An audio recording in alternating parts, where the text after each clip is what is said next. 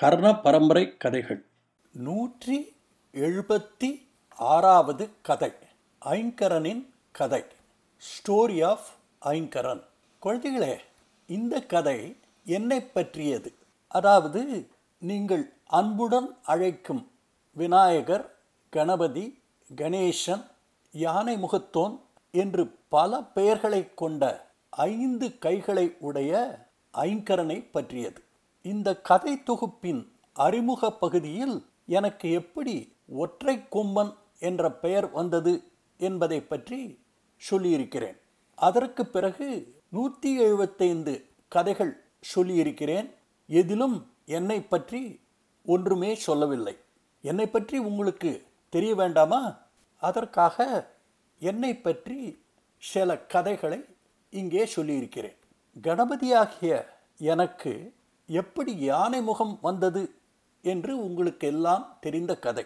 அந்த கதையின் முக்கிய பாடம் தாய் சொல்லை தட்டாதே என்பதுதான். என் அம்மா உத்தரவு யாரையும் உள்ளே விடாதே என்று.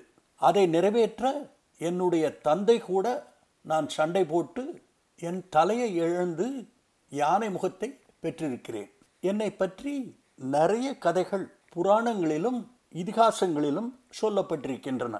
அவைகளை எல்லாம் சொல்லி உங்களை போரடிக்க மாட்டேன். உங்களுக்கு தெரிந்திருக்க வாய்ப்பில்லாத சில விஷயங்களை மாத்திரம் இப்பொழுது சொல்லப் போகிறேன். ஒவ்வொரு வருஷமும் தமிழ் மாதமான ஆவணி மாதத்தில் வளர்பறை நாலாம் நாள் சதுர்த்தியை நீங்கள் விநாயக சதுர்த்தியாக கொண்டாடுகிறீர்கள். அது என்னுடைய பிறந்த நாள். சாரி நான் பார்வதி தேவி வயிற்றில் பிறக்கவில்லையே. அவர்களால் உருவம் கொடுக்கப்பட்டு பரமசிவனால் உயிர் கொடுக்கப்பட்டவன். அதனால் விநாயக சதுர்த்தி நான் இந்த உலகத்துக்கு வந்த நாள். உலகத்தில் இந்துக்கள் எங்கே இருந்தாலும் இந்த விநாயக சதுர்த்தியை என்னை நினைத்து கொண்டாடுகிறார்கள். எனக்கு மிக்க சந்தோஷம். சிலர் ஆடம்பரமாக கொண்டாடுகிறார்கள் சிலர் எளிமையாக கொண்டாடுகிறார்கள். யார் எப்படி கொண்டாடினாலும் நம்பிக்கையோடு அவர்கள் என்னை நினைத்து பூஜித்தால் அவர்களுக்கு என் அருள் நிச்சயம் கிடைக்கும்.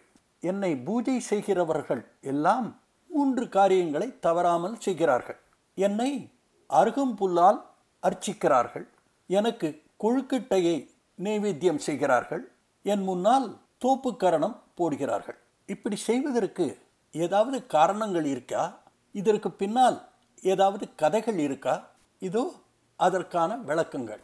முதலாவது அருகம் புல்லினால் அர்ச்சனை. எப்படி விஷ்ணுவுக்கு துளசியும் பரமசிவனுக்கு பில்வமும் பிடித்த பொருளாக இருப்பது போல் எனக்கு பிடித்த பொருள் அருகம்புல். இதை துருவா கிராஸ் என்று சொல்வார்கள். இந்த அருகம்புல் எனக்கேன் பிடித்திருக்கிறது? அதற்கு பின்னால் ஒரு கதை இருக்கிறது. நான் தேவர்களுக்காக வேண்டி நிறைய அசுரர்களை போரிட்டு கொன்றிருக்கிறேன். அவர்களில் ஒரு அசுரன்தான் அனலாசுரன். பெயருக்கேற்றபடி அவன் ஒரு நெருப்பு பிழம்பு. அவனை கொல்வதற்கு ஒரே வழி அவனை முழுங்குவதுதான். அவனை விழுங்கி அவனை அழித்தேன். வயிற்றுக்குள் போன அந்த அசுரன் என் வயிற்றில் ஒரு பயங்கரமான எரிச்சலை உண்டாக்கினான். என்னால் அதை தாங்க முடியவில்லை. அங்குள்ள வைத்தியர்கள் விதவிதமான மருந்துகளை எனக்கு கொடுத்தார்கள். என்னுடைய எரிச்சல் அதிகமாகி கொண்டிருந்ததே ஒழிய குணமடையவில்லை. அப்பொழுது தேவலோகத்து மருத்துவர் தன்வந்திரி அவர்கள் என்னிடம் ஒரு கப்பு நிறைய ஒரு திரவத்தை கொடுத்து குடிக்க சொன்னார். நானும் குடித்தேன். குடித்த அடுத்த நிமிடம் என் வயிற்றில் இருந்த எரிச்சல் முழுவதுமாக குணமடைந்து விட்டது. வைத்தியரிடம் கேட்டேன் இது என்ன திரவம்? என்று. அவர் சிரித்துக்கொண்டே இது அருகம்புல் ஜூஸ் என்றார்.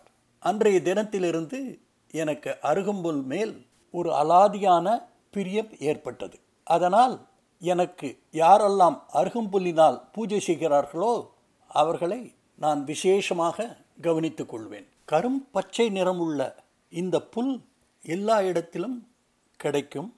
இது மூன்று இதழ்கள் உள்ள புல். சத்வம் ரஜஸ் தமஸ் என்ற மூன்று குணங்களை உள்ளடங்கிய புல் இது என்று சொல்வார்கள். அருகம்புல்லின் அற்புத மருத்துவ பயன்களை பற்றி நிறையவே பண்டிதர்கள் சொல்லியிருக்கிறார்கள். அருகம்புல்லில் உள்ள வேர் இலைகள் உட்பட அனைத்திலும் மருத்துவ குணங்கள் நிறைந்திருக்கின்றன.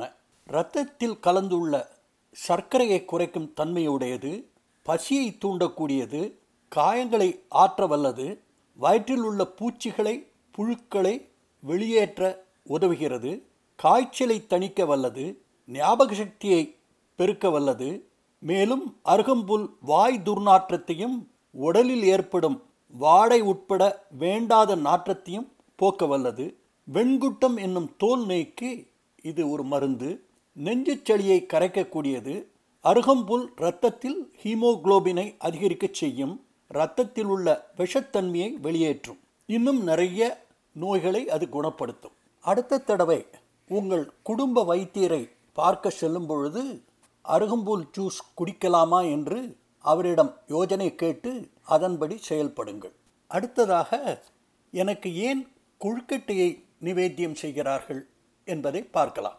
இதற்கு பின்னாலும் ஒரு கதை இருக்கிறது. ஒரு சமயம் அத்ரி மகரிஷியினுடைய மனைவி அனுசியா தேவி அவர்கள் என்னையும் என்னுடைய அப்பா பரமசிவனையும் என் அம்மா பார்வதி தேவியையும் விருந்துக்கு அழைத்தார்கள். நாங்களும் சென்றோம். அங்கே சென்றவுடன் அனுசுயா தேவி அவர்கள் பார்வதி பரமேஸ்வரர்களை பார்த்து கணேசன் சாப்பிட்டு விட்டு திருப்தி என்று சொல்கிற வரைக்கும் உங்கள் இருவருக்கும் நான் எதுவும் பரிமாற மாட்டேன் என்று சொன்னார்கள். அவர்களும் சரி என்று சொல்லி பக்கத்தில் உட்கார்ந்து கொண்டார்கள். அனுசுயா தேவி அவர்கள் எனக்கு விருந்து படைத்தார்கள். அவர்கள் போட்டதை எல்லாம் நான் சாப்பிட்டு விட்டேன் தேவிக்கு கவலை ஆகிவிட்டது கணேசன் எல்லாவற்றையும் சாப்பிட்டு விட்டால் மற்ற இருவருக்கும் நான் என்ன கொடுப்பது? இவன் பசியை நான் எப்படி தணிப்பது? என்று யோசித்து உள்ளே போய் ஒரு தின்பண்டத்தை எடுத்து எனக்கு கொடுத்தார்கள். அது வெள்ளையாக மாவில் செய்த பணியாரம் மாதிரி இருந்தது. வாயில் போட்டுக்கொண்டேன் உள்ளே தித்திப்பாக இருந்தது. அந்த ஒரு பணியாரத்தை நான் சாப்பிட்டு முடித்தவுடன் என் பசி அடங்கியதாக உணர்ந்தேன். அதனுடைய வெளிக்காட்டாக ஒரு ஏப்பம் விட்டேன். அனசியா தேவி அவர்களுக்கு ரொம்ப சந்தோஷம். கணேசனுடைய பசி முற்றிலுமாக தீர்ந்தது என்று. இன்னொரு பணியாரத்தை பரமசிவனிடம் கொடுத்தார்கள். அவர் அதை சாப்பிட்டவுடன் இருபத்தி ஓரு ஏப்பம் விட்டார்கள். பார்வதி தேவி கேட்டார்கள் இது என்ன? என்று. அனுசுயா தேவி விளக்கினார்கள் இது உள்ளுக்குள்ளே மாவினால் செய்த உருண்டைக்குள் தேங்காய் சர்க்கரை கலந்த பூரணத்தை வைத்து வேக வைத்து செய்வது என்றார்கள். இதற்கு பெயர் மோதகம் குழுக்கட்டை என்றும் சொன்னார்கள். அன்றைய தினத்திலிருந்து குழுக்கட்டை எனக்கு பிடித்த இனிப்பு பண்டமாக மாறியது. விநாயகர் சதுர்த்தி அன்று என்னுடைய அப்பா விட்ட இருபத்தோரு ஏப்பத்திற்கு அறிகுறியாக எனக்கு இருபத்தோரு குழக்கட்டைகள் நைவேத்தியம் பண்ணுவது ஒரு வழக்கமாக ஆகிவிட்டது. இப்போ தோப்பு கரணத்தை பற்றி தெரிந்து கொள்ளாமா? பள்ளி குழந்தைகளான உங்களுக்கு தோப்பு கரணம் என்றால் என்ன என்பது தெரியும். ஏனென்றால் பள்ளிக்கூடத்தில் உங்கள் வாத்தியார் கொடுத்த ஒரு தண்டனையாக தோப்புக்கரணம் போட்டிருப்பீர்கள் அதே தோப்புக்கரணத்தை என்னுடைய பக்தர்கள் என் முன்னால் போடுகிறார்கள். ஏன் போடுகிறார்கள்? அதற்கு பின்னால் ஒரு சிறு கதை இருக்கிறது. கஜமுகாசுரன் என்று ஒரு அசுரன் இருந்தான். அவன் தேவர்களை வென்று அவர்களை சிறையில் அடைத்தான். ஒவ்வொரு நாளும் சிறையில் அடைக்கப்பட்ட தேவர்கள் அவன் முன்னால் வந்து ஆயிரத்தெட்டு தோப்புக்கரணங்கள் போட வேண்டும். மூன்று வேளை போட வேண்டும் என்று உத்தரவிட்டான். அவர்களும் விடாமல் அதை தொடர்ந்து செய்து கொண்டு வந்தார்கள். நான் அவர்களை காப்பாற்ற அந்த அசுரனுடன் போராடி அவனை கொன்றேன். விடுவிக்கப்பட்ட தேவர்கள் நன்றி உணர்ச்சியுடன் என்னிடம் வந்து தேவரீர் நாங்கள் தோப்புக்கரணம் போட்டு பழகிவிட்டோம். ஆனால் இப்பொழுது உங்களுக்கு முன்னால் அதே தோப்பு காரணத்தை போட்டு எங்கள் நன்றியை தெரிவித்துக் கொள்கிறோம். இன்று முதல் யாரெல்லாம் உங்கள் முன்னால் தோப்புக்கரணம் போடுகிறார்களோ அவர்களுக்கு நீங்கள் உங்கள் ஆசிகளை கட்டாயம் கொடுக்க வேண்டும் என்று வேண்டிக்கொண்டார்கள் நானும் அப்படியே ஆகட்டும் என்றேன். அதனால் இன்று யாரெல்லாம் என் முன்னால் வந்து பவ்யமாக தோப்புக்கரணம் போடுகிறார்களோ அவர்களுக்கு என்னுடைய ஆசிகளை தவறாமல் வழங்கிக் கொண்டிருக்கிறேன். தோப்புக்கரணம் என்பது எனக்காக என் முன்னால் செய்யும் ஒரு வணக்கம் என்று எடுத்துக்கொண்டாலும் அதற்கு பின்னால் ஒரு பெரிய தத்துவம் அடங்கியிருக்கிறது. தோப்புக்கரணம் எப்படி போடுகிறீர்கள்? நிமிர்ந்து நின்றபடி இடது கையால் வலது காதையும் வலது கையால் இடது காதையும் பிடித்தபடி பாதங்களை முழுமையாக நிலத்தில் பதித்தபடி உட்கார்ந்து எழுவது ஒரு தோப்புக்கரணம் ஆகும். காதுகளை பிடித்துக்கொண்டு இப்படி உட்கார்ந்து எழுவது நம்முடைய மூளைக்கு உண்டான இரத்த ஓட்டத்தை அதிகரித்து கான்சன்ட்ரேஷன் சக்தியை அதிகப்படுத்துகிறது என்று நம்முடைய ரிஷிகள் நம்பினார்கள். இதை வழிபாடு மூலம் செய்யும் உடற்பயிற்சி ஒர்ஷிப் டு ஒர்க் அவுட் என்று கருதித்தான் நம்மை இதை செய்ய சொன்னார்கள். இதையே இந்த காலத்து விஞ்ஞானிகள் சூப்பர் பிரெயின் யோகா என்று நமக்கு சொல்லிக் கொடுக்கிறார்கள். குழந்தைகளே தோப்புக்கரணத்தை நீங்கள் எப்படி பார்க்கிறீர்கள் என்பது உங்கள் மனநிலையை பொறுத்தது. என் வரைக்கும் நீங்கள் தோப்புக்கரணத்தை வழிபாடாக எடுத்துக்கொண்டால் என்னுடைய ஆசிகள். அதை உடற்பயிற்சியாக நினைத்தால் அதன் மூலம் கிடைக்கும் பயனை நான் உங்களுக்கு தருவேன். இது என்னுடைய உறுதி. கடைசியாக என் சிறு வயதில் நடந்த ஒரு சம்பவத்தை சொல்லி இந்த கதையை முடிக்கிறேன். கைலாயமலை அன்று சூரியன் நன்றாக ஜொலித்து கொண்டிருந்தான். அந்த சூரிய வெளிச்சத்தில் விளையாட அம்மாவிடம் அனுமதி கேட்டேன். அவர்களும் சரி என்றார்கள். நான் சந்தோஷத்தோடு வெளியே ஓடினேன். பூக்களை பீத்து மோந்து பார்த்தேன். பட்டாம்பூச்சிகளை துரத்தி ஓடினேன். மரங்களில் ஏறி ருச்சியுள்ள பழங்களை சாப்பிட்டேன்.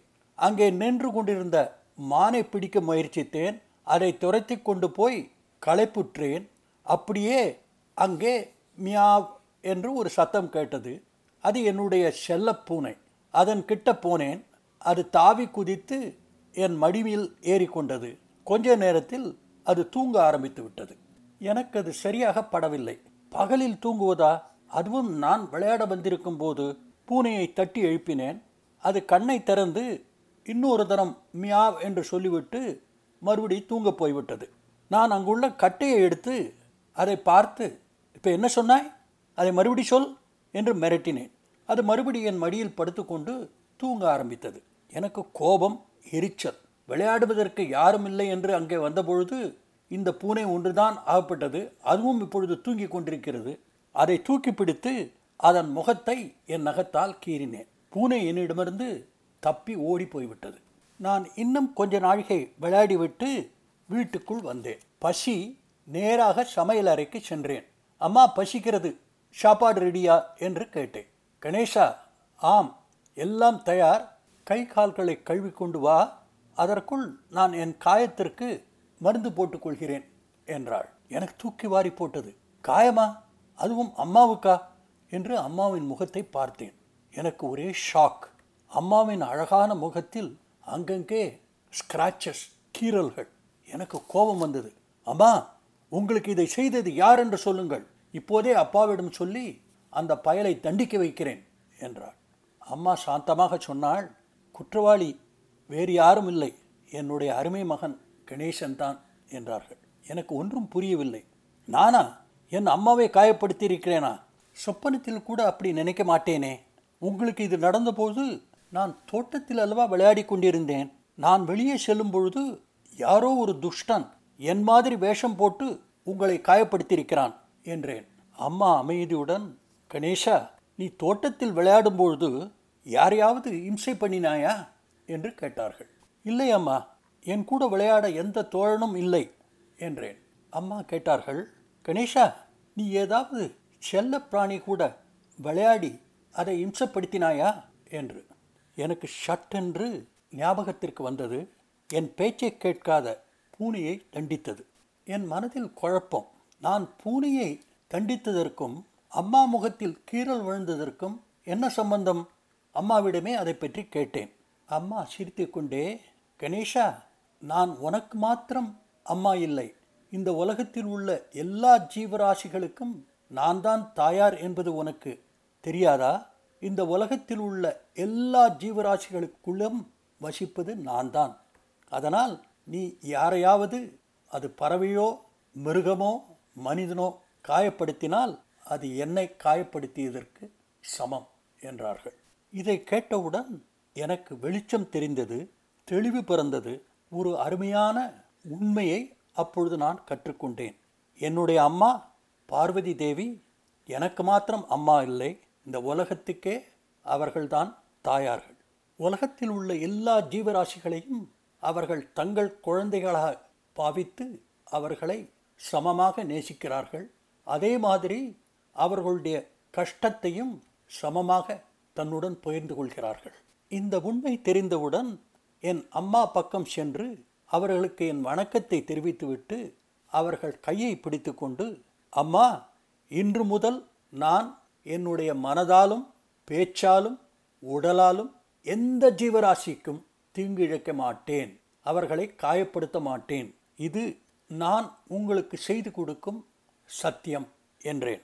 அம்மா என்னை தன் பக்கம் இழுத்து என்னை தழுவி கட்டிக்கொண்டு உச்சி முகந்து கணேஷா இப்பொழுது உன் வார்த்தைகளை கேட்ட பிறகு எனக்கு ரொம்ப பெருமையாக இருக்கிறது. வாழ்க உன் புகழ். என்று என்னை ஆசீர்வதித்தார்கள்.